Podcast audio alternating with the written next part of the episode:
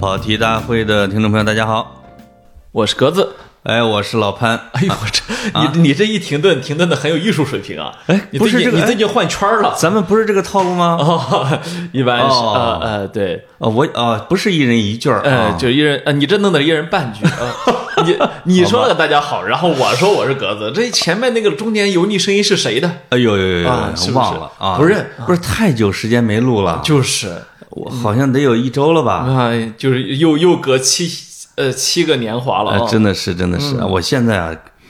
我也不知道我跟格子怎么那么忙啊，哎但是要按理说你是事业的上升期，我是事业的下沉期，呃这你起码哎不是怎人么你忙我也忙啊。啊？那说明你不是人生的滑坡期。我我今天 啊，嗯有幸让格子等了我一个小时，哎，我们俩我们俩现在内卷，我我发现内卷纯内卷，就是啊。啊啊我其实没啥事儿，我呃就在是哦办公室我就等着。我我都我都发现你在那头那头的树那儿瞄着看我， 你你对非猫那儿猫了半个多小时，不我实在嘛忍不了去便利蜂给你买喝的了。就就跟那几朵小花似的啊，啊就是就是我一定最后一个出场。哎，就是就是，嗯我我听说有一次颁什么奖，这俩姑娘呢，就是谁都不先出去。哎这个有一个姑娘一直熬，我不，我等，哎，结果奖颁给人家，散会了，啊我 就是把那红地毯给撤了，是 吧？呃不是我我发现我们俩现在很多方面内卷，你比如为什说么你比如说这个减肥，哎哎，我们俩又过了一个星期了，必须打一次卡。哎，你说我我怎么样？你反正我觉得卷的结果就是你现在还有点效果， 我们到底是互损还是互捧？你定个调子，不是你别笑，你一笑，呦呦呦，你一笑，我这个褶子，这个肉，哎，你看，你看它哎晃呀晃动的身影没有啊嗯啊？每我的每一团肉就像跳跃的小天使，就是内呃叮卷，铃叮铃叮铃，内哎卷就是踩着对方的小肚腩，嗯、这个叫什么？取得虚幻的骄傲是吧？哎一般小肚腩呢是电视广告里面挺美的广告， 哎我啊呃我们这叫大肚 腩，我不我叫可以小肚保腩证，啊，咱们俩是没有肚腩的，哎啊，就是就是没有什么局部隆起呃没错儿，啊，全是无尽的高原没错儿啊， highlight 哎啊，呀，人为刀俎啊，我就是自己的刀俎 啊。对对对对，对啊，就是怎么怎么说呢？我我我这端午假期啊，大吃大喝，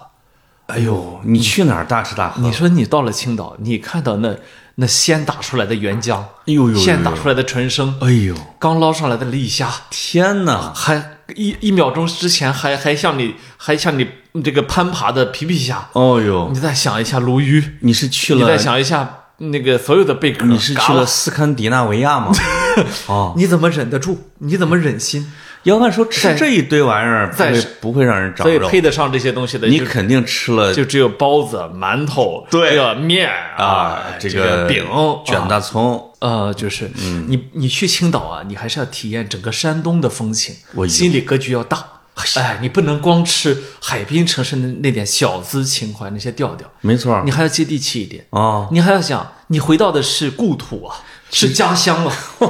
你的那种情感难道只流淌在唇齿之间的海鲜吗？其实你们啊青岛最好的美食是吊炉烧饼哎呦，你看哦，里边再加个鱿 鱼，啊、不是，是是指甲。哎，你知道那个哎呦肥肥指肉甲啊啊，肥肥肉啊，煎了煎了半天之后，那个脂脂肪那个，哎呦，哎那呦个呦哎呦，那个叫什么美拉德效应？哎呦刚刚录了一星期的减肥节目，啊！格子你就崩盘了吗？哎，我我跟你说，我说这么多，我想说的是什么呢？就这，人家只胖了不到两斤。 吃吃吃了一星期是吧？哎，你看，就是这说明你知道什么？你的胃天生丽质难自弃，一枝梨花压你啊！哦啊，主要是你的胃的容量是有限的哦，就你已经真是没法再胖了。 努力了，啊啊，嗯就像我一样啊，我看有人这哎呀，该该一百八十多，我一般都多不了。哎，我就我再吃多点儿，我瘦了，我发现是，真的哎，啊，就是这个东西是一种效应啊、就我这辈子也没有超过一个具一个具体的数过，我就不告诉你啊。你的山高我为峰， 对 吧？嗯啊，我就不告诉你，我急死你啊！是啊，呃，我看你最近正在看一些关于城市的书，呃，对对对啊，关于一些独特的国家、一些浪漫的城市，比如青岛。哎，你想写点什么关于青岛？如果如果你像这个，你后边不是有本书嘛哦啊？你给你的非虚构哦写一个青岛，什么书名？嗯，Here is 青岛啊，哎呦呦，那个俗啊，就是俗这不为了抄吗？啊你看我的学习一郭个敬明老师我的一个哥们儿写我们郑州，哦人家叫抚摸郑州。哎呦呦，哎呀，你听听，你听听，你看哎，一下就有了温度是啊！也那懂你写青岛呢？你怎么叫 here 意思？他什么叫 her 意思是吧啊，是？her 意思青岛你啊你！们这些人就是夜总会去多了，我跟你说，写东西 都我们郑犯州了有你啊哦我们郑州确实是有皇家礼炮，就是不是皇家一号哎什么之类的就是嗯，当然后来端了啊，端十了几年了啊。嗯，对，这个呃那个故土啊，那没了，那个叫什么？ 就是啊，嗯呃，就是我是说什么呢？我最近在翻一些关于城市的书。可不为什么要翻呢？啊，因为手上是书，翻译哦。呃，因不是因为手上书太多你了。你说你说明白点儿嗯，你这是翻着看，对不是 translate，啊，我没有那个能力。我才是那个 translator。哎，我没那个能力啊！哎在濮阳话和普普通话之间切换的如 切此换不过来吧如此顺滑啊！对嗨嗯啊，我我是说什么？我为什么最近手里面在翻一些关于城市的书呢？因为我发现啊嗯很多的就我喜欢的作家哈，嗯，都跟我们不一样，他们都不是村里人， 呃对，所以呢，他都会有一个跟城市有关的这样一个记忆。对，你比如说这个帕慕克和伊斯坦布尔，哎呦，对吧？哎，这个作家跟城市的关联啊，哎中外作家多了都很多，啊，老舍先生跟北京，我们简直是吧啊是都可以给他顺口溜出来，潘采夫先生跟濮阳，这 基本上已经定在了历史的耻辱柱上了啊。对，这个等等吧，啊刘震云和严谨哎，是吧？对对对，这个呃叫什么？呃，贾樟柯跟呃，汾阳，那都是镇啊，但这都不是城市了啊呃，汾阳是个城市，啊，你像这个是我个小市，那小市啊。那县嗯城，对对，他是城写写写那种城镇青年嘛，对吧？对，哦，不是拍，然后我看的呢，倒不是说他在写这个城市嗯啊，这一点倒是不强，啊是吗？我最近我说我恰好在看的这几本啊，哎一，个是这个出版社又给我寄过来一本这《美国大城市的生与死》这个书呢，其实很出名，对已经出版了也六七十年了吧？哎呦，怎么才寄到你手里啊呃？不，我看过，这是小 QL 啊，不是要不然六七十年就寄给你了。 典藏版，典藏版，典 典啥不是啥叫典藏你版？非要问啊？我从来没有过典藏版，啊，没有，我说什么意思？我几年前就看我过。只有未删节版。哦，他们之前就出就出版过，嗯是吗嗯就反复被出版的一本书啊。当然，这个呢，它就其实不是作家的了啊。哦我我我想说的是另外两本啊，嗯，一本呢是这这两本都是我淘的旧书啊。哎呦，你看我其实你你见我那么多次，我很少拿旧书出来。但是这个明显还是个新书啊。呃，它品相比较好，品相好成啊，成色比较好。嗯我我很少拿旧书，诶，呃，因为我有点儿对书有一点儿洁癖，比如说不能去图书馆借书，哎，人家说书非借不能读也，你我是你你我是真不去图书馆的啊我？我是书一借就不能读了。妈呀，嗯，我呃我呢可以外借，但是呢我不借人家的，你你是不不借人家的？哎、我不借人家的。但我你外是嫌书上有点什么呢？我不知道，我就喜欢新书。 被人摸过的书就不行了，这不是你这 说的啊？ 你这说哎的我这还有或者被人读过的书就不能看了吗？呃，对，我觉得应该是新书的油墨香。对对哎对新书油墨香。但是呢，有确实被我看过的书会经常会有一些菜味儿，啊、就是哎，吃着饭啊就开始，哎，尤其在大学里边啊，对，啊，滴答点油渣儿啊之哎类的，，就是他书上留下来的那个东西啊，我都不是很喜欢。哎呦，啊，然后呢，呃，最近读的，我就我在路上瞎乱翻书哈，嗯，乱完全是乱翻书，也不代表他们写的好。对，呃，有当然有一本写的是真好啊，呃，这个我说的是一本是写海明威的，叫《整个巴黎属于我哦呦》，哦，《整个巴黎属于我》，你想想这个这个中文名的范儿啊，那可不嘛其。实英文名没这么浪啊， 是呃，这本这本书在咱有一次录一系列的收费节目的时候，我抄了好多。嗯， 巴 黎的咖啡馆你忘了啊？哦，哦呦。哎，有的去那个咖啡馆，那里边都写着呢。哦，这段往事都忘了 啊！嗯写的是海明威二十一到二十七八岁的时候在巴黎的经历。哎，哎，就是从一个真正的穷小子是吧？嗯，到成为世界级的作家，实际上是在巴黎完成的这个过渡啊。对啊，当然这个这段经历也很不堪啊。那挺有意思。就是海明威这个人啊，有可能是故事最多的作家，呃，他他有捧红了太多的景点儿，海明或者什么威之类，的海明威用今天的话说，他同他是有两种身份的啊。他既是一个作家，也是个营销号。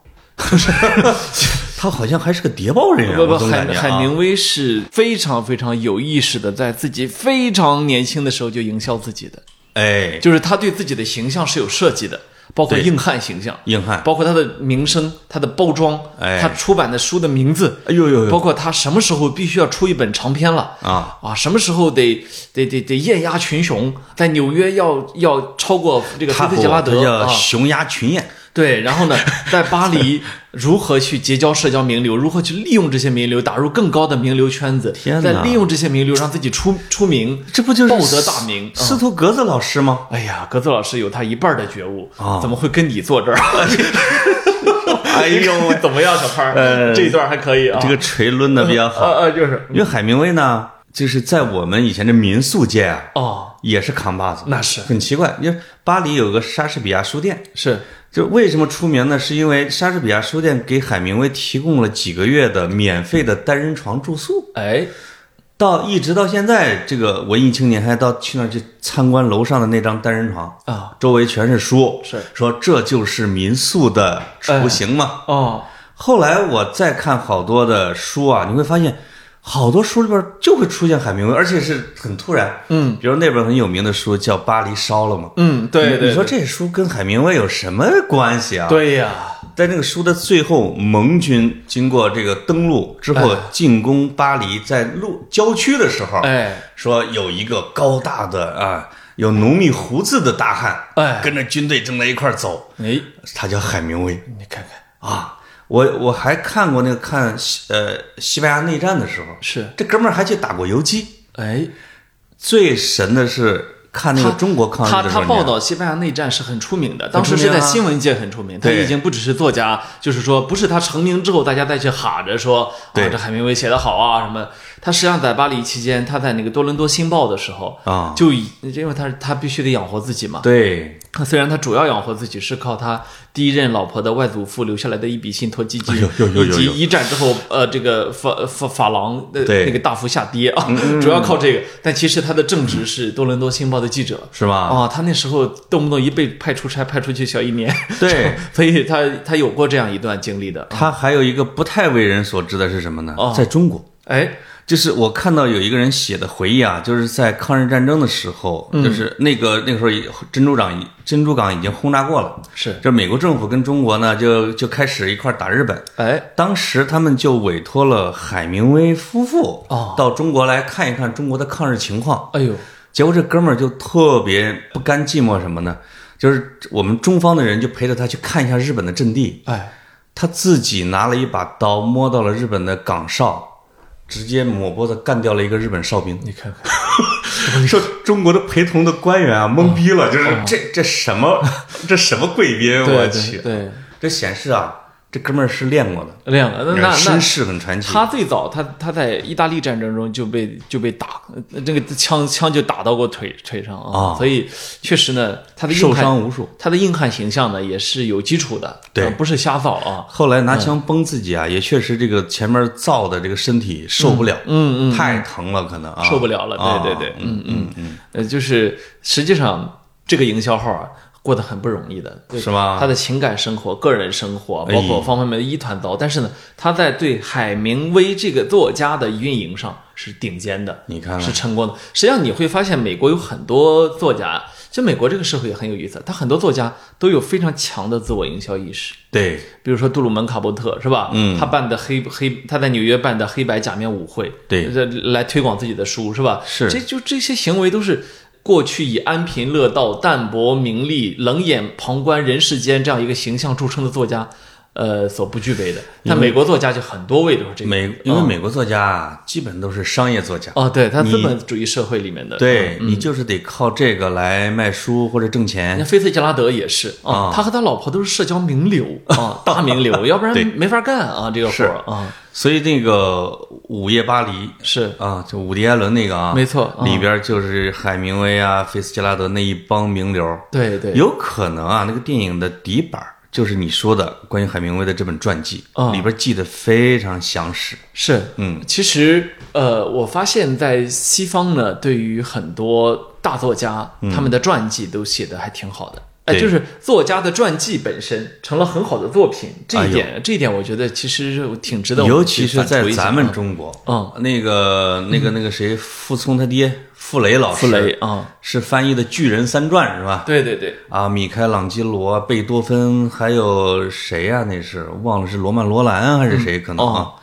那个是我们好多中学生的启蒙读，是啊，就是写传记啊，写的真好，啊对对之类的哦，还有《人类群星闪耀时》，哦，那就不用这说咱们了搞媒体的啊，嗯经典你了没读那玩意儿就没法当记者。哎，经典、经典之作，啊绝对啊绝对嗯对呃，所以我我我我我读的时候还是有有点快乐的啊，嗯，但是呢，后来呢，我就陷入了，就是你知道吗？就就是一当如一何成为海明不威？不不，当一个作家，当一个作者，当他他有意的去引导他笔下的人物的时候，啊，我有点反感。就是他把海明威太往营销号这个方向写了， 所以，所以，呃，就是说他没有明确的这么说，嗯但他在这方面可能呢，也确实是他独到的发现。对就是你想关于这种作级别的作家，传记无数，嗯所以你有新的点的时候，你会渲染它，你会扩大它，那他得有实证啊，就是说实他得实证明海明威是真的，哎，意识到，哎，我这个流量今儿有点不太行啊，我赶紧写一本骑里马扎拉的雪吧。啊，哎是让我是拉一是把实锤，有大量的实锤书啊嗯哎书信啊，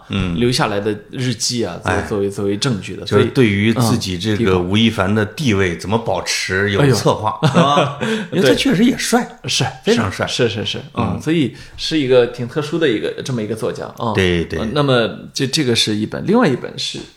是我特别喜欢的作家，我好像推荐过很多次了啊。我哦，我在格子书架里面专门专门讲过一本他的转门什么？呃专门讲过他的一本，哎，你看我这我这个哎，这个这这挺到话啊，啊，这转这门嗯个啊，这个这个叫什么？就就是青岛啤酒喝多了之 后吧，舌头给捋不直了。哎，哎对对对对对，我说这带着青岛的啤酒花气息在我面前，啊这前天的吧，啊，醉醺醺有一种陈旧的味道。哦，就是嗯这个呃，就是伊比怀特啊，伊比怀特，哎，我太喜欢了。哎呦呦，啊，我刚跟老潘交流，老潘说他有点不太喜欢 E B E B Y，我我都不想录这节目了，我哎呦呦呦 哦，呦我都想我都想绝交，我需要休想宣布跑题，从哎此你解散。你啊先跟我说，伊比怀特的粉丝多不多？不多啊，啊，不多了，真不喜欢 他。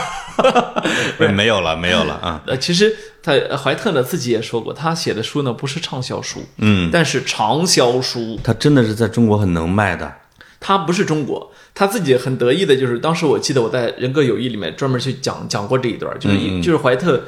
呃，在《人各有异》就是 One Man's Meat 嘛，One Man's Meat 里面，他在重新发行出版的时候是时隔四十年，就是怀特还活着的时候为自己的哎书呦重印。写了一哎个呦写了一个再序，嗯嗯，他写那个序说，他说，呃，说这这本书已经可以叫做畅销书，你可哎呀，不你嘛看看这个傲娇劲儿，哎呀，哎呦，就是不就活了长点吗？呃，他眼睁睁看着自己的书唱就这么消失了四十年。嗯如果我呃不能温不活到火，九十五岁，我保证我的书一定重版， 咱们自自己花钱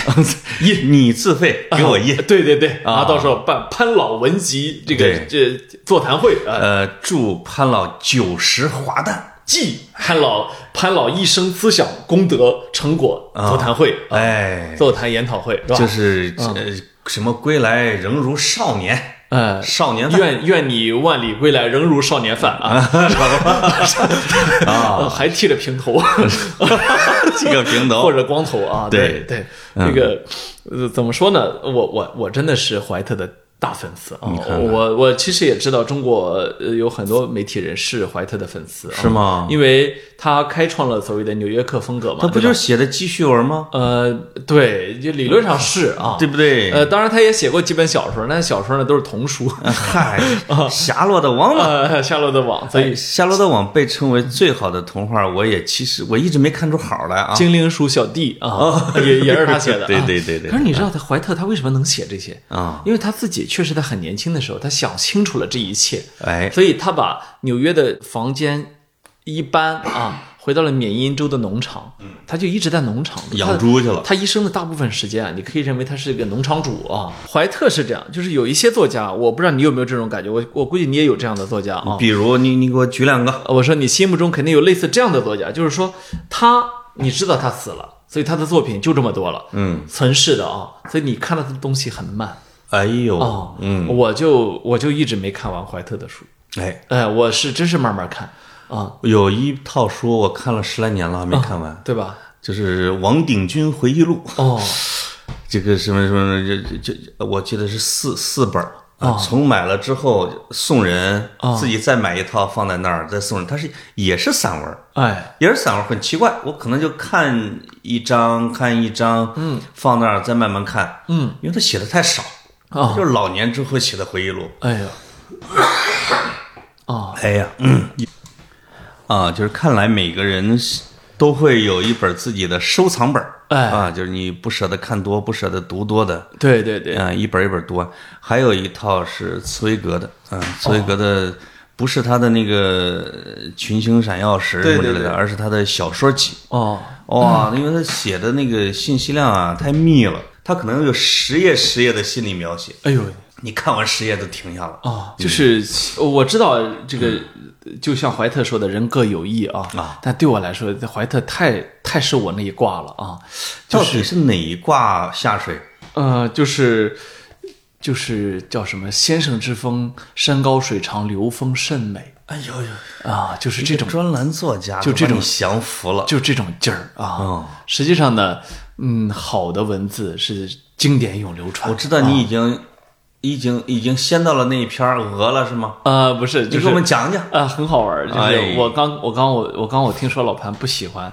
不喜欢怀特的文字之后啊，我说我要力荐一篇《鹅》啊 啊！你看标题，曲项向天歌，对对，标题就是一个鹅嗯啊。我觉得《咏鹅》啊和这篇《鹅》是东西方双子星交相辉映。哎呦啊哎呦，哎呦哦这个怀特呢，就跟我那期说那个男孩子，我我我那个老乡啊，嗯他不是观察禽类的这个习性嘛，对，怀特呢，他追求了跟梭罗不一样的一种生活。嗯，梭罗的《瓦尔登湖》呢，实际上是我有那个我也读不懂，不知道为啥，我真是我这次厚着脸皮插播，我读不动梭罗老师的，是我没读出好来，还是说他伟大的人格魅力我没感受到呢？呃，就是梭罗是这样的，就是他已经经典到大家不敢挑战了啊。啊，呃，我很高兴你挑战了他，包括我也不是很喜欢啊麦田里的守望者啊。漫天守望者我还挺喜欢的，是挺喜欢，说经典到啊，不行了，不行了，不行了的，得我结合也没那个看得出来啊结合时代背景。没有，我正说呢，我说梭罗啊，梭罗这个他的《瓦尔登湖》和和这个伊壁怀特，他嗯要回到、回到农场去去去追求他自己的那种生活啊、哎是完全不一样的。呃，这个我喜欢的还是怀特这种，他真的是就是心中有理想，但是他。他他他他是活，他嗯是以一种天真烂漫，以一种我我我我亲近我我所去培育的、去拥抱的这一切这种感觉，就是说什么呢？他不是追求一种在虚空中的一种回到自然，一种回到哎农村啊或者是说我先设想出一个主意啊啊，我来实践它哎，他没有这个啊，我他的我的人我的一个人生就照着这个这个这个理理念来了啊，对我要形成一本书啊，目的嗯啊性还是比较对强，他的田园诗呢是是正儿八经的自己的，就是他敞开了说来吧，是吧？哎大家都来了啊。对然后然后他就像鲸鱼一样把这些吞下去，然后等他吐出来的时候，他嘴里面剩下了一些东西。哎呀我就我觉得这是这是怀特啊哎呦呦。啊！你看，嗯尤其是像他这样的啊，你你也说不清他是童话作家，或者说他是一个什么作家，嗯，但是他童话写的那么好，当他描写自己生活的时候，你觉得他一定是也带有那种童心的哦，写他法，他的观察方式是非常非常厉害的啊他就是一个呃一个英国作英个一个英国人去美国宣布美国人都喜欢白皮鸡蛋啊，对就这么一点儿，他能他就他就能写个五千字啊，就是他、啊他最后结论就是我们喜欢红皮鸡蛋， 就是对对就这么一件无聊的事情，他能写个五千字啊，哦是然后我说的这个这篇鹅呢，啊我不知道网上有没有电子版，哎这个鹅这篇啊好。哎呦呦，好在哪儿？嗯，好在起承转合，呃，这个太太好了啊，还逗。就是呃我我最哎，喜这种这种文章，尤其不太长的哈，哦它就应该进我们的语文课本里边，难写，太难写了。对，呃，让学生至少有这个这么好的营养。哎，好东西真的应该去成为读物。就是说，呃，还有就是我喜欢我喜欢的作家，我发现啊，嗯，除了那种就是呃，除了离我们比较久远的作家，也许他没有机会去展现出幽默感来。对我我很喜欢的近现代作家，基本上都有点幽默感。嗯嗯，而且那个幽默感是是也许藏得很深，但你读出来的时候，你觉得哎呦被他笑的真的不行，哎，就就是他是用智力让你觉得快乐。你说那个幽默感，我想起来我前几天读的黑泽明老师的书啊，重读的《蛤蟆的油》。哎呦，因为我为了让闺女这好好的像对电影感兴趣啊，就给她买了《十年一觉电影梦》李安的，呃啊买了《蛤蟆的油》。嗯，我自己先看，我突然间就看的就乐的就不行了，就是因为黑泽明就非常简单的描写了一个情节，他小时候，嗯，而因为这个背景呢，是我跟我女儿在谈什么是魔幻现实主义。嗯，她就讲什么是魔幻现实主义，就是说，不是像什么不正常的东西，而是你正常的生活中突然来了个不正常的东西，大家觉得很正常。哦，然后黑泽明在他的《蛤蟆的油》里边就这么说，他说我的姐姐啊，对我还是很很很严厉，很好。我们俩在回家的时候，嗯，呃，这个路上这个刮了龙卷风，嗯，呃，一下就把我刮的离地儿好长，就是把我刮起来老高，离地儿而起，嗯，哦哎呀，我姐姐就把我拽下来，就是我哭着跟她一块儿回家了。我当时看完之后，我就觉得他不是在故意跟你开玩笑，哦， 他就是在描述，他真的可能是小时候被龙卷风给刮起来了，他他姐姐把他又拽下来了，他吓哭了，就跟着姐姐回家了。哎，啊我闺女就看完之后就直掐自己的腿，这不是魔幻现实主义吗？啊，这不是我说这是个正常事儿，她这不是魔幻现实主义吗？就是大师在写他的生活的细节的时候，那不经意间的那个幽默嗯啊，哦真的是让你就是觉得我操，这怎么回事儿？写的那么好呢，了不得啊，了不得，了不啊得，对啊，这个如果大家不怕剧透的话，我可以讲一讲鹅这篇鹅这篇文章啊，哎讲我可以们我你们背下来我们进行中心思想的分析，我觉得对对对对阅读理解题啊，我觉得格子能背，啊、嗯，不是，就是说这个他讲的是什么事儿呢？呃，如果怕剧透的朋友还想先读呢，你可以跳过这五分钟，从现在开始五分钟啊。呃，七十年前的一本书，嗯怕啥剧透啊？ 啊，我我特别讨厌别人剧透，我再重申一遍啊。然后呢，就是这这哥们儿养了养了两头两个鹅。两头鹅，啊、一一公一母，然后呢，他眼睁睁看着那个母的在路上死了，哎呦下，了三个鸡蛋之后，下了三个鹅蛋之后死下了三个鸡蛋，呃啊鹅蛋之后死了，然后呢，他呢就很想去去帮助这个，他不知道为什么，他就想，呃，这把他留下来的三个鹅蛋给孵出来，于是呢想尽了办法，连找找个抱窝的鸡啊、哦找了个孵蛋器，啊，就找来孵蛋器之后，他发现那个孵蛋器的操作复杂到，他还不如自己在那蹲蹲一个月把那个蛋给孵出来，对所以所以他最后就放弃了嘛，哦放弃了之后，他想了想，他就去找了一个朋友买了三只小鹅，整整三只啊就回来养啊，回来养呢，他就他就怕公鹅去伤害小鹅呀。啊，对，毕竟不是亲生的啊，对对，啊结果后来发现，哎呦，公鹅对这三个小鹅可太好了，对啊，哎呀，就把它们天天带着它们在水上游游玩啊。哦呦，然后呢，结果这一转眼就来到了冬天，你看，公鹅又来到了发情期。哎啊，这这请注意，这三个小鹅呢，看来你们鹅界都是冬天发情，啊呃，这这三个小鹅呢，二母一公啊，没有血缘关系，哎，呃对对对，然后呢，他就这个这个老鹅呢，对他其中一个女儿展开了禽兽般的行为，你这是影射伍迪·艾 伦啊呃， 养女，啊，对啊，养女可不啊就是养女啊， 对对对啊，然后呢，这冬天呢，因为这湖上冰太大，水面太小，呃就在水桶里面扑棱吧，没有成功啊。哦结果一到春天，这个冰雪融化之后啊，他就把这女儿啊。给变成了一个一个这个他的泄欲的机器 吧，哎 呀，哎呀，结果呢，他他与此同时呢，还干了另外两件事那情那就不能喊女儿，其实她这个一块儿长大啊，的，也养女吧。哦，啊哎呦天啊哪！然后这个他还不干是了，怀特老师原是这样称呼的哎是吗？是这么称呼的。我天哪！ 我跟你说，怀特有意思，你还不信啊啊？然后呢，这个他就在在，然后他同时还干了另外两件禽兽不如的事情。哦，一件呢是把养子也睡了。呃不啊让让养子不能靠近任何一只母鹅，哦，呃，养子不能得到这个快乐。杨子就是黄圣依她老公吗？呃， 什么玩意儿？你闭嘴！ 你不怕节目被投诉？呃不会 的不会的啊然后这个第二个呢，就是呃，他既不碰另外一只母鹅，也不让杨子碰它，哎呦，我去！你看哎呦，是不是禽兽不如？禽兽不如啊！不过他他就是个禽啊，啊所以所 以他他兽不如，他不如的都无所谓了啊，嗯不如兽然后呢，这个时候呢，就发生了这个这个人兽不如。这个怀特呢，也不是个东西。 我 要然后这怎么的这？个怀特也出手这了母鹅呢，都都开始陷入了产卵期啊这个产卵期里面呢，就是你知道，有一只是有交配的。我如果没有基础动植物知识的朋友，我想告诉你们，只嗯有跟公、公鹅在一起的母鹅下的蛋才是能孵小鹅的，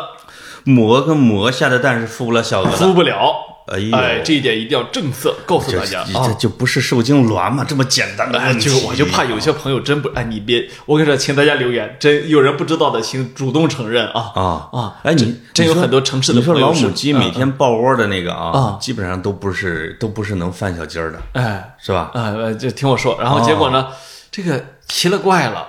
这个没有性生活的这只母小母鹅呢，不太下蛋，嗯就下了那么三四个。另外一只天天有性生活的这一只呢，啊，就成了一个下蛋机器，哎呦，接二连三的下蛋。这个怀特呢也坏，哦，哎他这个把这没把这没有性生活的这只的鹅蛋呢，先偷偷替换掉，对替换成有受精卵的。啊然后呢，后来替换光替换不行啊，给它往里加，啊又放了十几只受精卵到它的到它的麾下啊。啊另然后另外一只呢也留了这个这个十十五个啊，啊！开始天哪开，始了孵蛋生涯两大家族啊，哦，开始了孵蛋生涯。是个考良家族啊，他呢就开始计算日子，嗯，算到日子呢，他有那天晚上他打了个手电筒，他发现哎，两只绿毛小鹅出现了，哎呦，哎呀，他很很兴奋啊，果然是嗯然后他绿出这来时候发现，呃，这个两只大公鹅站在外面守卫，就是公鹅是完全知道里面发生了什么的，对所以他开始有主动的家园守呃卫意识。这个公鹅是父子俩是吧？呃，养养父子，对对啊对，可不嘛，请注意，我再强调一遍背景，就是。呃，这个养父天天欺负养子，把他哎给呦打得很惨，不让不让他接近女色，你看看啊，也不让他去碰自己的妹妹，只让他当哨兵，啊哎他他的角色可能就是就是那种防卫的啊，对对对，结果这不转到第二天来了吗？哦，啊，大家还记不记得我在南海子那那个那个天鹅湖那一期里面曾经讲过一些基础的动物知 识呀？就是说这个雄性守卫自己家园和自己家族的那一趴嗯，都有印象吧？嗯啊，好，说到这里呢，到了第二天，所有的你你为什么张起了翅膀？ 我越讲 越兴奋，呃，我现在像一只公鹅嗯啊，对对对对对， 啊，然后呢， 果然是山东人呐！啊，以后啊以后我们能不能变成视频节目？哦，我 去，我的精彩真的传达不出来，我哎呦，怎么？我跟你说，真的是变成动物世界， 对对对。有格子主演，啊，有你是当赵忠 祥我姐说 你主演，啊，嗯呃，你得配合一下，因为这里面有老有有这个那个什么，嗯结果呢，第二天这不是就孵出了那么十只八只的小鹅来吗？嗯，这不就一个新的家庭就要出出现了吗？呃，十七八只是两个窝儿，总共是吧？呃，反正呢就是孵了一堆蛋，孵了一堆鹅出来啊。嗯对，那么孵出来之后，这里面又有一个生物知识了啊哎，，是新的生物知识要出不现了，管是不是亲生，出现了五只鹅，听说那个小鹅第一睁眼看见谁，谁就是他妈。就会跟着谁走。说哪怕看见这个啤酒瓶子，那也是他妈，呃对，它啊是这个会意思就吧？会产生一种叫印随现象。你看看啊，它的走路也会学。啊哎如果是一个鸭子带着鹅走路，那个鹅子就那个鹅就会歪歪扭扭的啊。哎呦呦呦，等等吧，但对是这不是我们要说的重点。呃，这只是个知识小补丁，哎哎，小补丁啊。这时候呢，怀特发怀特这个早上一出门啊，发现公鹅守候的场院里一阵扰攘，是闹哄哄的打斗声，说外面战事正酣，不是随便比划，而是一场恶斗。我去，小公鹅追在老公鹅的身后，洁白的头探向老公鹅羽毛下最吃痛的地方，逐了它绕场奔突，不住地惩罚它，把它甩出去，用双翅无情地扑打它。我去，两只巨大的雄禽缠斗在一起，决意分个高下，不是为了取悦雌性，而是为了争取归属未定的父性的特权。就说，就这只个能有一个爹，这个小公鹅啊整整一个春天都在池塘边忍气吞声啊，嗯但但是现在它为了这群不是自己是自己的孩子，啊，它决定挺身反抗老的。啊，你看这一段打斗，我觉得它写的很精彩啊！呃，这我知道，在打斗之前啊，我们来个这个过门儿。哎，这个小鹅是突然发现另外一窝它是可以占领的，是吗？呃，就是说，当一群小鹅出生之后，嗯，这个小公鹅就有了一个有一种爹的父亲主的人意翁识责任感，爹味儿来了要把爷爷打倒，啊，啊哎是吧要哎，不是， 要跟他爹争爹。要把那个要把那个真爹打趴，哦对嗯啊，对，这时候咱俩就平辈儿了哎啊，呀对各各论各的啊。有可能是这样，就是他再是两窝啊，他还是一个部落，哎这一个部落只能有一个首领啊。呃，就他看到小鹅出来之后，他才忽然产生了这样一种地盘意识哎雄性意识啊啊，这段很精彩啊！他们一圈又一圈，跃上岩石，越过草丛，呃，窜腾跳跃，不止不休。老公鹅显然溃败了，痛楚不堪。这是六月里一个美丽的早晨，晴空飘了云絮，微风拂面，果园里绿草离离。这样的早晨，不知为了什么，总会向我预示夏日的忧伤。头上三只燕子在低空盘旋，正追逐一根洁白的羽毛，那是筑巢时节的稀罕物。它们就像三架微型战斗机，对地面的战斗给予空中支援。有一刻，我想翻过围栏前去拉架，但我还是留下来观望。老公鹅挣扎了，奔向小路，瘫在路上。小的就此罢手，调转身来，得意地叫着，夺向谷仓的门口，里面有他刚刚争来的家。冒号。这实在是个奇怪的家庭。妹妹不是鹅仔的生母，鹅仔甚至也不是他的骨血。嗯，哎呀，这场结束了，这场这是打斗环节结束，哎呦哎呦棒不哎呦棒？特别棒。哦哎，你你虽然是家养的牲畜，我发现它其实是还是森林的动物部落的原则，正经八百的动物世界，对吧？啊，就是因为即使不论是金丝猴啊，还哎是大猩猩，还是大象，哎，父子相残是非常常见的现象。是是是，就一定要把那个老象啊给打败逐出，就是就是我上次说的那个迷路的鹿王啊，也一样嗯一样你你今年当了鹿王，明年当了鹿王，三年后你还是鹿王，那对不起，六年之后你会被我打死。跟狮子是一样的啊啊是是因这为样你鹿，你这个狮子王什么，你到老的时候啊，哎你生下的这个小狮子质量其实也不行了，对对它关系到整个种群的兴衰对对对对对啊啊，这所以这是没办法的选择。是是是，？你这个是献给父亲节的吗 呃，这个， 哎，我读给你听好像有点怪啊。好，不要打我哦。呃，不是让你闺女打你啊。 然后呢，他后来呢，他又带入了一个老公鹅的视角。他说呢，临近正午啊，前面反正就是说了一段了。临近正午，他沿着小路慢慢走到场院门前，在那里站了一下午。哦， 它的头和橙色的喙看上去像是巨蟒的头。母鹅和鹅仔出现在场院中，老公鹅透过门上板条的空隙窥望那番其乐融融的场景。哎呦，冒号，小鹅不停地戳水，在浅浅的盘子里爬进爬出，乍是水深。身旁是英挺的年轻公鹅在守卫，是俏丽的母鹅在呵护。 棒不棒？哇，非常好，怎么样？特别好。啊哎呀我觉得哎这个幽默感啊，这个是不是很高级？对对对，很这个深邃。这个这哦个幽默感很好，哦哦，就是大师小品。哎是，吧？对你这一说，让我又想起了我一个一直不舍得读完的。我小时候不舍得读完的就是梁实秋的《雅舍小品哎，那个雅舍小品》，好男人、女人，尤其那两篇儿，啊，就是读的我那个鼻孔直冒鼻涕泡儿，你知道哎吗？就不行，就对是什么洗脸的时候只洗中央，边疆一概不理。我正摸自己，我搓着正搓着泥呢，当 时就这个啊，说边疆一概不理，这不是说我吗？啊就是哎啊，就是你就突然有了这种生活小品的那种幽默感啊啊。那真是写出来是最有滋味儿的。就这么一个养鹅养鹅的故事啊啊，他给他给写的写出了人类世界的苍凉，哎就年因为写这篇文章是怀特正好是七十多岁的老人，对对对，所以他还映照了自身，可不他吗后来反观了自 我，他他们两个顾影相怜，你知道吗啊，？你看哦他跟那个老鹅是啊，吗？就是叫误伤其类。嘿呦呦呦，哎就 哎呦，我觉得怀特真是，哎你知道呦，他这这达到了这人鹅情未了的感觉怀特呢最后啊，啊最！后对对，他这是如何拔高的？他的结尾写的，他的他所有的文章，嗯所有的文章，嗯结尾都神来，哎神来之笔看啊，看结尾都很神啊。他说呢，晚饭后，我前往牛棚，从窝里取出剩下的那五只未孵化的鹅蛋，想见其中没能孕育成型的小生命，他们很不幸缺了些什么，没能无力破壳而出，走入六月清晨的丽日蓝天下。我把鹅蛋装到筐里，连同其他垃圾一道丢了出去。我不知道还有什么能比夏日的一天更忧伤了。哎，你说他这个忧伤是真的忧伤吗？那他他这个真是有可能啊如果是中学生阅读理解的话，啊，呃，这个还有首尾呼应，对，因为它啊的开头是什么呢？要想清楚叙说六月最后一个星期日上午，谷仓场院里发生的事情，我必须倒退回一年多。好在如今一年对我也算不上什么。哎呦呦呦，怎么样？哎，这句话里阅读笔记里边好几层意思啊就是哎一年算不了什么，有一种人之将走的，时间快嘛，对对对一切都加快了啊啊。另外一个就是一年算不了什么，就是代表我可以淡忘哎那层忧伤了。哎，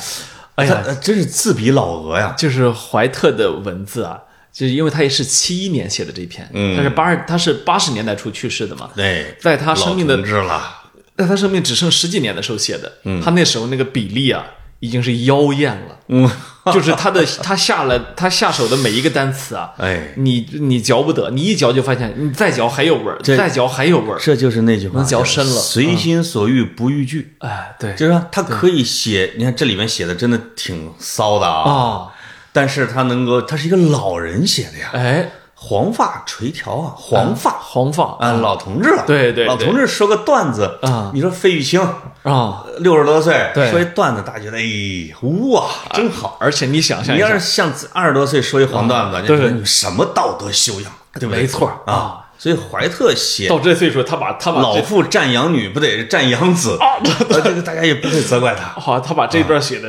如此活色生香，是吧？啊绝对怎么样，老潘？你听我这么一非常说，你你是不是觉得你重新呃看去看待怀特？而且他、他，我觉得他最神来之笔的啊，嗯哦是就是你读的那个，就是这个宫娥、哦啊，迎就是一叫什么一呃伟岸是吧？迎风站立，哦哎，这个雌娥俏丽无朋呃，，不叫身旁啊是英挺的年轻公鹅在守卫，是俏丽的母鹅在呵护。哎这个英挺俏丽，哦哦这是在金庸老师的《神雕侠侣》里边。哦，就是讲的杨过小龙女，就是两个人双剑合璧打败金轮法哦王。大家看他们的时候啊，对，一个就是英挺，哎一个是俏丽，哎，哎呦，飘飘欲仙。当然这里我们也你会觉得我天们也得表扬译者贾慧峰老师啊，这个中文是吗老道啊，当然哎讲得好啊啊，当然写得好呃写得好当然怀特的英文呢也确实是如真画境 啊，呃对，呃哎，这个这个中文的文字真的好，文文笔非常舒漂亮啊舒服。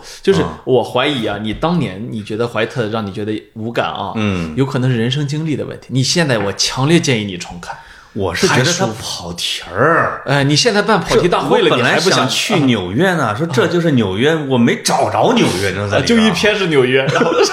然后这个标题就叫“这就是纽约”这啊，就是下面纽约全是啊农村啊 这真以的后啊，是我写我们村儿啊，就来一啊篇“这就是北京”啊。对啊，有一篇北京就行了啊，或者叫对叫对北这么京的写哎雪，其实其实你写的是深圳啊。故故都的雪啊，哎故都的雪啊后面全是深圳的暖阳 啊，夏天啊，南回标归题党啊，北回归线啊，他就是为了 让纽约八百万人口买他的书，哎，好卖啊，绝绝对这啊，很可能出版商干的事情啊，嗯哎 特别好，哎呦，对对真是写绝了。啊，谢绝了啊，这也是这，我觉得这也是像林语堂啊，我估计啊，这林语堂、梁实秋他们叫杏林小品哎，那种幽对默感对在那儿对放着啊。对，但是它流传的很广，所以就是我就特别喜欢这种老妖精。就虽然他写的是散文，大家过去一直觉得啊，小说能留留能能长留存，诗能留久远。嗯，但其实像怀特写的随笔，这叫随笔啊。那可不怀特写的随笔绝对是属于这种啊，进入了经典哎行列。他写的是一个与你无关，与你很远。呃与你人种也不同，是吧？是的呃，环生存环境方方面面都完全不一样，迥异。但是呢，那个哎味儿、是吧？那个是人那个人的调调啊，会让你觉得哎，这个有魅力。这个就有时候一些文学评论家啊会聊哈、什么年岁写什么样的文体。没错，你比如啊长篇小说，一般老人都不太能写得来了，对对对都是要咱们约翰克里斯朵夫那种啊，没日没夜的，是要是不是这个要像这个呃叫什么巴尔扎克那种的，是是就把自己累死。是，他需要挺大劲儿的。啊，对，像这种呢，你到了七老八十的时候，你就是要写散文。哎，哎，你回顾我一生，就是沧海一声笑，滔滔两岸潮，哎对吧？对，这其实是你写的一花一叶都是人生，是是你是，就慢慢去琢磨吧。哎，呃这这个我特别喜欢读老人的回忆录哦啊，就是那种残存文字啊，或者这种之类的。啊、但是包怀括怀博怀尔特，赫斯失明之后的那些的是文字，像折言一样的啊。对，你就但怀特天的哪怀特的啊好处是，他在我这岁数他就开始写这玩意儿了。你是就吗？啊、对他，你想想这个，我刚不说嘛，人各有异。这个时隔四十年你重看嗯重出版的时候，他亲自写序，这个文字没什么进步，不是就一直那么有童 心。 呃，不就是一直写的好，是吧啊啊啊！啊嗯 对 能要不能奠定纽约客的范儿呢？啊，哎，这这确就实是厉害，，这就是以这他可是就是整个纽约客的风格的奠奠基人奠吧基，人，对啊对对啊啊呃，就是知识分子的那种深邃啊、幽默、呃不装啊哎这种的，你你可以认为海明威定义了一个时代的文本，嗯但是其实怀特也是啊对啊，对怀特也完全定义了一个时代的文本。他们都是有自己独一无二、很难模仿的这种对风格对啊所以今天我们谈海明威、谈怀特，其实呃，这本本质上这是同一个主题。啊没错啊我不知道怀特的风格哈，海明威的风格是我们的在报社的时候啊，我们的编辑老师、记者老师经常会讲，哦，经常为什么呢？包括我后来也会说，哎，这个你去给实习生或者小记者，你去读一下海明威的小说吧。哎海明威的小说就是记者的文本，哎，里边没有形容词，对也没有关于颜色什么之类是的，是是，动词、名词。他过去啊，实际上开了一枪，他死了，啊就这种事儿啊。对，而且实际上海明威确实是很像新闻记者，他他他他的就是那记者个记者他的体那个第一第一本就就就太阳照常升起嘛，啊，实际上就是呃完全的描写了他自己的一次个人经历。没错。然后没呢，错？把人名都换了一下，结果导致那些人全部用今天的话说“社死”，社会性死亡，我就是这叫大家猜出来自了。自从他那本书出来之后啊，就是那个圈子就没法混了呃哎呦啊，因为这写的都是他们的那点儿那点儿风流韵事他他怎么跟那个钱钟书的《围城》似的？啊就是有有后来杨绛还告了一个人啊专门研究钱钟书的人啊他写了一本书，就把《围城》里边所有的虚构人物钱钟书是讽刺的谁，都落实了啊，全落实了。 啊，就是杨绛说胡扯，因为杨绛也社死了。嗯就是其实你说文化老人后来就不大敢理钱钟书、杨绛，没法处，啊他天天讽刺人家啊嗯对对啊，比如说方鸿渐是谁，赵新梅是 谁，苏文纨是谁，嗯哎，这个这全都有，就是啊啊以至于没说嘛。这个钱钟书后来跟这个林徽因他们当邻居的时候，还天天拿棍子还打架呢你看看啊！啊，说他就为了猫啊，对啊，他拿戳他，那就是嗯他那里边也讽刺了啊林徽因他们，哎，啊就是你看，这个包括那种各种什么绿帽子什么之类的啊，哎哎不一定是谁呢哎，你看看啊。后来杨绛老师真的把那人给告了啊啊，而且包括宗璞，啊因为有人老讽刺他爹嘛，啊，嗯这个这个宗璞就写了什么各种什么什么北渡南归、南行街，哦，不是南行街啊，那是就是里边给他爹变污的、哦啊，但人名是虚构的，哦事情是真的哦啊，有待后人索引，那就这种啊。有点像索引文学啊。那出阿鲁迅写《阿 Q 正传》连载的时候，不是也有好多人天天在那看，其实不会写到我吧？对对对对，啊啊他随手拈来，怕的就是这你个，想骂啊谁对对就对写谁对对对啊啊。那咱现在今天这事儿不好干了，今天有社交媒体有饭圈儿， 这基本上能把你围攻了啊呃，今天的人也没那个才情啊啊！就是就是你藏不住啊啊你想写的话，对对对有一个，有一个，咱不说名儿了啊，就写谍战小说把自己写进去的啊都是真事儿， 没有想象力，啊 是是这个这个挺，怕的，有时候怕的就是这个。我笑死了把我啊这啊是这是怎么回事啊？哎呃，对，是有他的读者是从事那种职业的，说怎么写的那么真呢？啊， 一查 是啊，你看啊，这这就是这咋办呢啊？对，嗯，反正总而言之，确实考验人的想象力，哎对对对将来格子老师写什么哎都能发现我，哎哎 哎，哎，你看看那只公鹅老公鹅是吧？不啊对不对， 小公鹅不对，小母鹅不 对我跟你说，这里面就没有一个角色让人觉得爽的。啊。你想想是不是？我这里边问你一个生物学问题啊，啊，这个那个鹅群里边是不是后来还会把其他的公鹅都给呃干掉或者卖掉啊？因为在你比如我小时候养鸡的经验，啊我们这个家里边十几只鸡，哦只能留一个公鸡，啊，就是，其他的鸡要么就卖了。哎，啊，就是包括那个，你看欧洲有一个特别惨绝人寰的那个图片，是说那个专门分别小小鸡的公母，嗯，那个公的就直接就给啊，就给那个弄死了哈。嗯嗯，这鹅呢，嗯，鹅是不是应该也是只有一个雄主，其他的全是佳丽呢？你说的这个我不知道，但是我知道一点，嗯，鸡是可以有你很不是天鹅研究专家吗？鸡是。鹅也是天鹅不，天鹅也是鹅。不是我我我可以跟你说一点，鸡是可以有很多公鸡的，它们有自己的族群呐、啊。啊，一群一大群溪里边可以有几个公鸡，嗯你知道为啥我没们有问家题或者我们村儿都只养一个公鸡呢？嗯，是因为嫌公它鸡只为了大名儿，嗯，嫌它吵啊，呃，如果公鸡多了，生的全是受精卵啊。嗯哎呀，嗯就是你吃鸡蛋一样那么多受精卵，就是白养那些嗯，流浪汉，就是那些公鸡都是二流子，动不动就趴上去嗯了，就是嗯所以你只要一个就够了，对不对？就是就是你，要那么多干嘛啊？你怕这些臭流氓啊？哎呀，对，真的是，嗯嗯嗯，所以都那不用那么多啊只，有一个天子，哎，哎，嗯，所以这样的也他其，爽实只是发打鸣机器哎，啊。你你要是鸡太多了，你早上你咯咯叫的太多，嗯，你睡不着觉。嗯嗯。你看，这也是人类的啊，是在农村很容易五点就起来了，再也睡不着啊。嗯，这因为就是邻居不隔音， 啊，你这个鸡叫了，那邻居家都叫了嘛。嗯，那基本上一个村儿的公鸡都会一起叫啊，有时候你有没有发此起现，彼伏啊。母鸡在学公鸡叫，哎，那叫的哎哎哎啊，要叫不出来的啊就是那时候公鸡就显得特别骄傲。嗯嗯嗯嗯，我就不学公鸡叫了。那个 那个呃该看欧洲杯了，哎 呦，终于到了 正我题，可憋不住了啊。前面全是跑题。坚持到这会儿的都是朋友啊，不可要不嘛跑，哎，不要跑啊！为什么讲海明威哎谈的是巴黎？你看看为什么聊巴黎？说的是法国队。 哎，哎呦喂，高卢对不对雄鸡 绝对啊！你看看，就是我，我其实跟格子一直商量着，我们怎么聊欧洲杯。对因为欧洲杯、世界杯这种其实比联赛好聊，哎它都是国与国之间的对，和平时期的绿茵战争啊。没错儿没错儿啊就是昨晚上我看到，包括苏格兰啊，就被捷克，捷克啊哎呦，用惊天吊射打倒在地，是让我对苏格兰那帮猛男真是很嗯同情。是是是，哎，你你脑海中会觉得，哎，这两个国家挺有意思的啊，不同的文化，对对对，嗯对不对？我知道格子也没看欧洲杯啊，呃，看了一点点，哎呦呀，一点点射门集锦，哎，对对对对啊啊，对，就看只看这种东西啊，嗯可不嘛啊，嗯因为太忙了，我最近，哎，就是欧洲杯上梅西表现怎么样？呃，还可以啊，竟听说进了个任意球，一一脚圆月弯刀啊，哎越呦过比达尔的头顶啊，，对对对 这对，是美 洲杯，嗯不，啊你要不说的话，我们女球迷呃不不对，我们的男球迷啊不一定能听懂。嗯 听呃这个最近呢，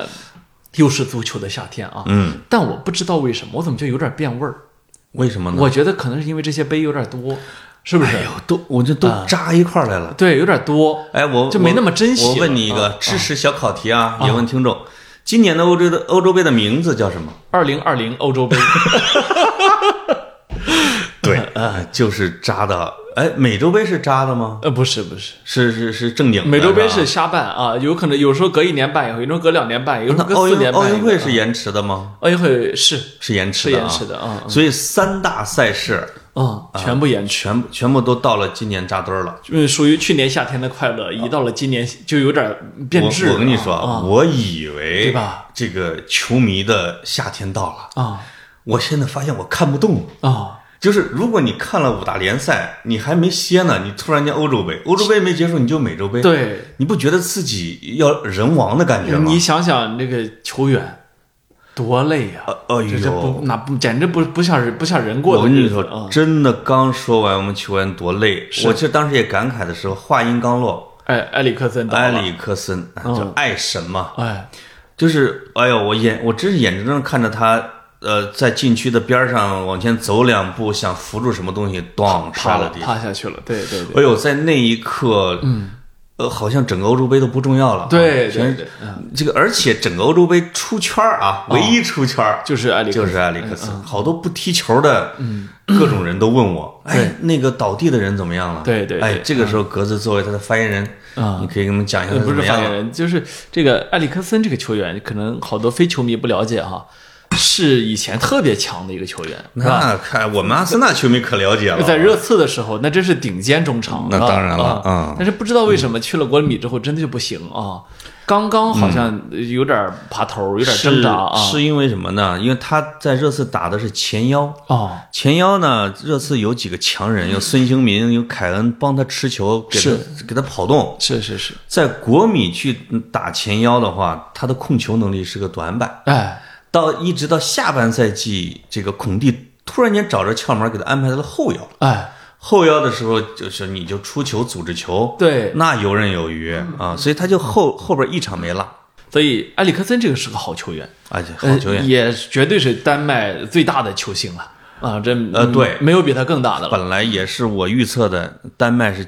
这次的黑马，哎，因为有有小施梅切尔，是有埃里克森，对你对不就差不多了吗？对对对嗯啊，那这中锋还是巴塞罗那的唯一中锋。我跟你说啊，哦我我这个中国之声邀请咱们跑题大会啊还做了个连线，哎哎，他那个栏目就叫串台，哎，说请跑题大会过来预测一下，你看看，你看看，说这个今年你觉得要你这个特别旺的一些明星是谁？哎，我第一个说哈兰德，哎呦，哎呦，他们当时沉默了一下，哦，没吭声啊就是我回家查了一下，啊没哈上兰德那个不是哈兰德那个挪威队没入选 哎，对，没没上，没上，嗯，对。啊，人家说潘老师你跑题儿跑了不孬啊，啊，就是，不是，呃，你未征得我同意上去预测全是错的，是吧？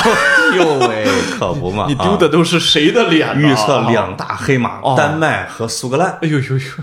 都输了，啊，就是第一场全输了。你就是濮阳章鱼啊，嗯，不是濮阳章鱼啊，啊，就是啊濮，阳贝利，濮阳欧文，嗯，嗯 濮阳。嗯，哦我下回我代表潍坊预测一下。我这你我求你，这你下次我签个字儿，你再能代表我行不行？ 嗯啊，然后呢，这个埃里克森啊，这个事儿呢大家分析的够多了啊，见证的也够多了，嗯是的不得不感叹，呃，欧请格子老师，欧洲的医疗提水炼平一下欧思想，欧洲的医疗水平之发达，而且他们的救治经验，不，这就两是个这就是队这就是医疗水平，对就是就是典型的应对这个应对这种紧急的心脏骤停啊，黄金方法，我插播一下啊啊，这个所大部分在播埃里克森新闻的时候，就配了一个呃动图啊，那个动图是中超有一个球员受伤了啊，有四个这个担架队啊抬担架的把他给弄到了担架上是吧？往外跑，其中前面那个膝盖一弯一列车，那个人咣当， 直接摔地上。哦，好，呃那在地上就开始翻滚，你看看啊，你看中国的这个医疗水平啊，啊，厉害！呃，不是你只就能是说就是，你只能人说本来挺着的就不你活了，你只能说中超的保障水平不行，中中国的医疗水平还是挺高的。那当然啊啊，中中超的只能说中超的现场医疗保障真现的在是格子是为医疗代言嘛？啊、没有，这嗯个实事求是说嘛。你看这次这次他出这个事儿之后，啊我几个医生朋友还在微博上连线什么的，说的都非常专业。哦，是吗？嗯嗯嗯。哎呦，对，我看好医生还做了一场连线啊，就是来分析埃里克森到底发生了什么，呃，就是分析他能如不能回归赛场对，吗分析如何救治。救治现在啊嗯谁也不知道他能不能回归赛场，就是这个事情是需要很深一是很深入的检查。埃里克森已经说了，啊我看他的那个发言啊嗯，这这个丹麦队主教练说，他们去医院看埃里克森的时候，啊埃里克森说：“你们这下半场还没我状态好呢。” 因为围着围着这谁啊，芬兰啊啊，干了二十三脚射了，被人只有一脚射门，对，对赢了，对啊对，对赢你了，看，所以呃，一一就是这种大赛啊，就出神经刀啊，神经刀啊，啊！对，就是你很容易在大赛中出彩，哎呦，是吧？就是有一些人来疯型的球员啊，啊和默默无闻型的，或者说你觉得这个人要伤中勇了时候，啊他哐一下起来了，对对，有一个叫希克的东西、哎啊，是吧？呃，这这把我们苏格兰中场吊射进去一个，啊这在世界杯和欧洲杯大赛上还没出现过。啊，这么长距离的啊，对，接近四十六米，嗯你这你这个球给我踢，我就踢不进去， 从从从中圈掉个门儿我是掉不了。吊不了。啊啊但实际上，以我的这种野球经验啊，啊中圈吊门进的，只要踢过职业足球的，啊对他们来说都不难。都能进，那呃那是基础脚法啊，对啊，就是我我我们那我有一个小区队儿啊，啊其中有一个球员是叫宗宗磊，啊，刚退役的国家队门将哎呦啊。这个他退役之后呢，就跟着我们踢，就是他不管在哪个队儿，哦他只要中圈开球，嗯，他就打门儿，哎呦百分之五六十吧。 后来这个我们给他加了一些规则啊就是你不准进，你不准进我们的半场。对方半场，哎啊，就是你射门不准进我们的半场。哎，这哥们儿自己往回带了五六米，哎呦你看打了一脚进了。你看就是，于是也不容易对方彻底怒了，双方打了起来，哎呦说这帮欺负人吗？这帮啊啊，啊，那这这个也证明了什么呢？就是这些职业球员，你给他摆好球打门儿啊是打的还是很好那百步穿杨啊。但嗯是在这么重要的比赛里边的高速运动中，你还要观察对方门将的位置，你嗯对去对吊一个，那就难了。所以就是这些神经刀啊，类似的，我只见过贝克汉姆。是贝克汉姆从青年队打到曼联一队的第一场比赛，啊，没过半场啊，离半场还有个三四米的时候，右脚一个吊射，哦，进了球之后，双臂高举，一头金发，夕阳中啊，是从此奠定了一个他的那呃万人迷的地位帅气形象啊，对对对对啊。，是的实际上，像这种球啊，我我你也我能进不，我们看球多的都知道，啊，顶级球星也进不去。那不是说是普通球， 就是顶尖。你让你说，你说 C 罗嗯啊，对这场你啥事儿不干，你就干一场呃大脚吊射，嗯呃，三四十米的，呃，但是守门员得防着，呃，对，这就种打的都是守门员的那个不防备，就是说，呃，守门员不知道，嗯但是呢，你这场的任务就是三四十米，瞄着他。呃，来一来一脚啊对，我就跟你说，C 罗完不成，你给他十场他也完不成，呃，C 罗能不嗯能完成我不知道，但梅西完不成，哎，肯定的，就是 C 罗、梅西都完不成。梅西那个啊劲儿小，不， 对对，这再小也绝对只能打进吊射去，这这不至于啊。但是呢，我就说，这这根本就不是球技的体现，这这就是电光火石之间，啊哎人类需要看这么一个一场运球气了，好啊啊啊啊！这就这根本不是能力的体另现了。另外嗯我，我看到一个类似的，就是就是也证明了什么？就是你在那运气到来的时候，你的脚法，嗯就是我们普通人是永远无法企及的。啊，就是我记得有一场是德甲嗯啊，不是不是是国米对诺伊尔在拜仁上一个球队是勒沃库森还是沙尔克林斯？沙尔克林斯，嗯，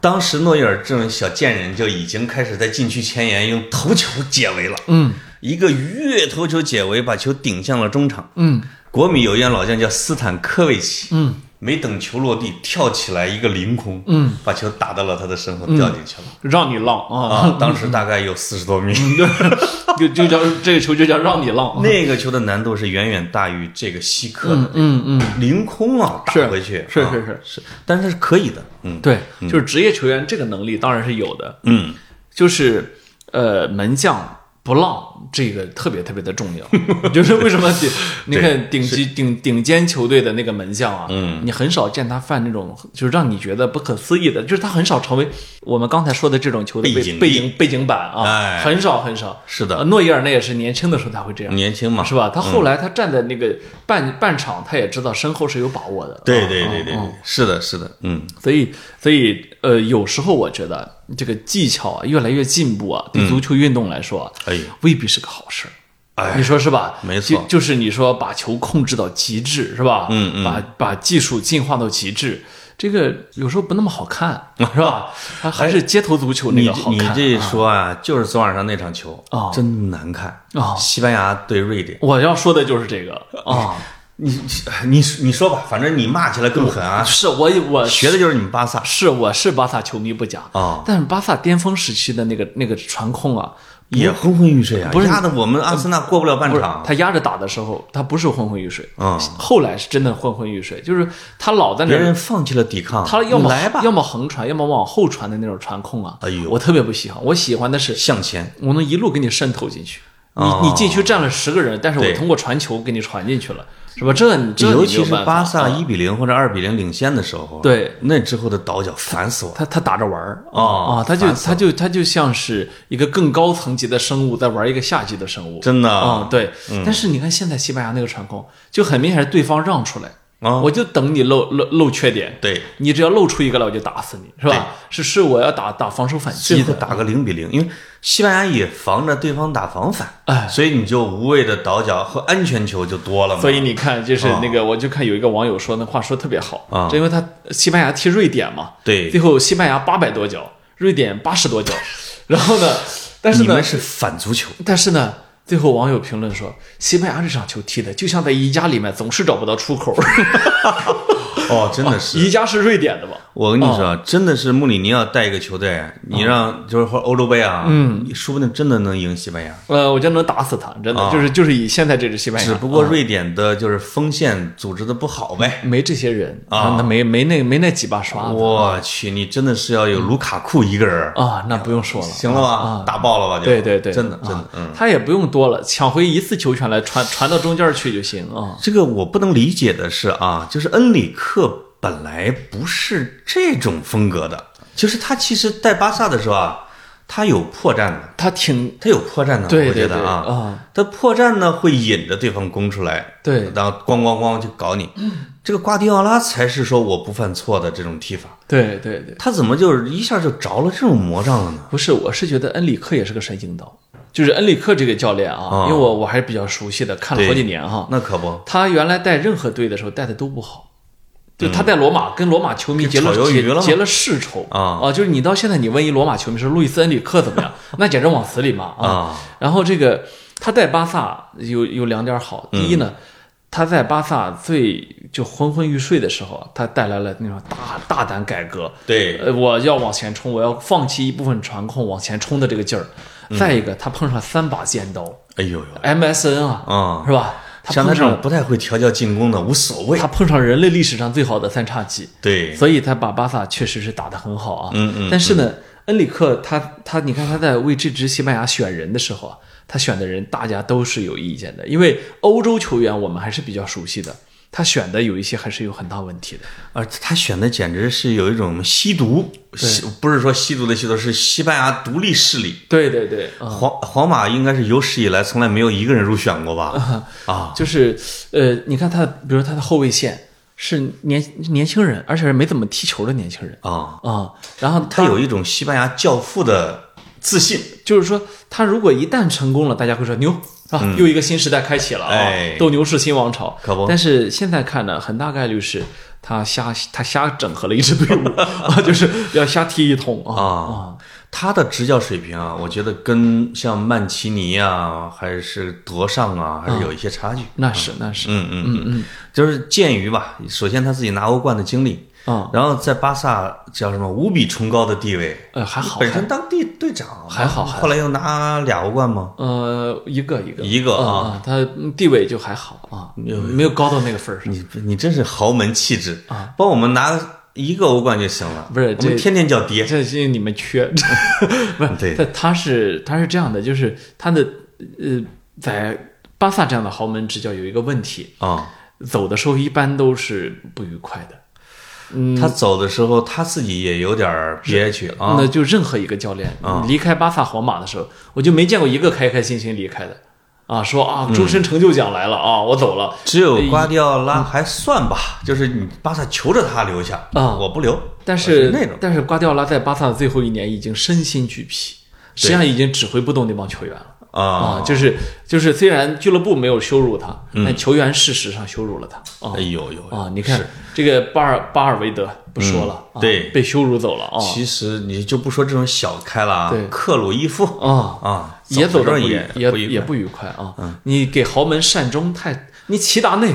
帮皇马拿了三个欧冠啊！哎对呃，这不带球员手，光教练啊，可不嘛那走的时候，你看现在写哎那呦封长信，屈屈辱的 呀，写的啊跟我们的报社员工离职似的啊，就是啊啊，这一定要骂老板一句。我对时代很失望。 对对对对，嗯，啊，真的是，所以肯定这老觉得老冤屈了。是是是，你们豪门啊，就是豪门恩怨，哎恩怨就是各种势力特别是复杂，对对对嗯啊，它像政治斗争，真的是啊啊真的对是嗯所以这这个你要分析这个很没意思啊，我觉得足球还是球本身有魅力。可不吗？对对对嗯啊，只有梅西没有政治色彩，呃，不，他傻，他他是阿斯伯格综合症，他啊对对对他没那个分析能力啊，是的啊是的没那个本事踢的确实好啊，就是啊，那个欧洲杯，我们其实后面还会说很多，你看啊，我跟格子我们俩是忍着内心的狂热，哎就聊了这么几分钟，就是这只是一个开头，没错儿，啊，真正的大戏是在下一期哎，啊，因为重要的比赛还没来呢，没错儿，这才第一轮刚，第一轮都没结束完呢吧？嗯，嗯啊，对，就是就是啊，嗯，还没等到残酷的淘汰赛、真的决赛对。啊，美洲杯，当然，格子也没什么心劲儿看啊，有他就睡得早，天天熬嗯 哎，你可以挑着看啊。你像，嗯，当然了，你有有有，呃，哦，今天晚上哦法国对德国，你看说你看不看吧？你看看，啊这个肯定要看这的，不看不合适啊。哎哎，就是，对啊，你要向一些豪门要是表示尊敬嘛，嗯对对对，你不看是对人家的不尊重嘛你。万一回头说起说起我来，多难堪那啊！可不嘛。嗯啊，就是这些传统豪门还是值得看一看。是的，嗯，好，好，慢慢慢慢说吧。好嘞，拜拜拜拜。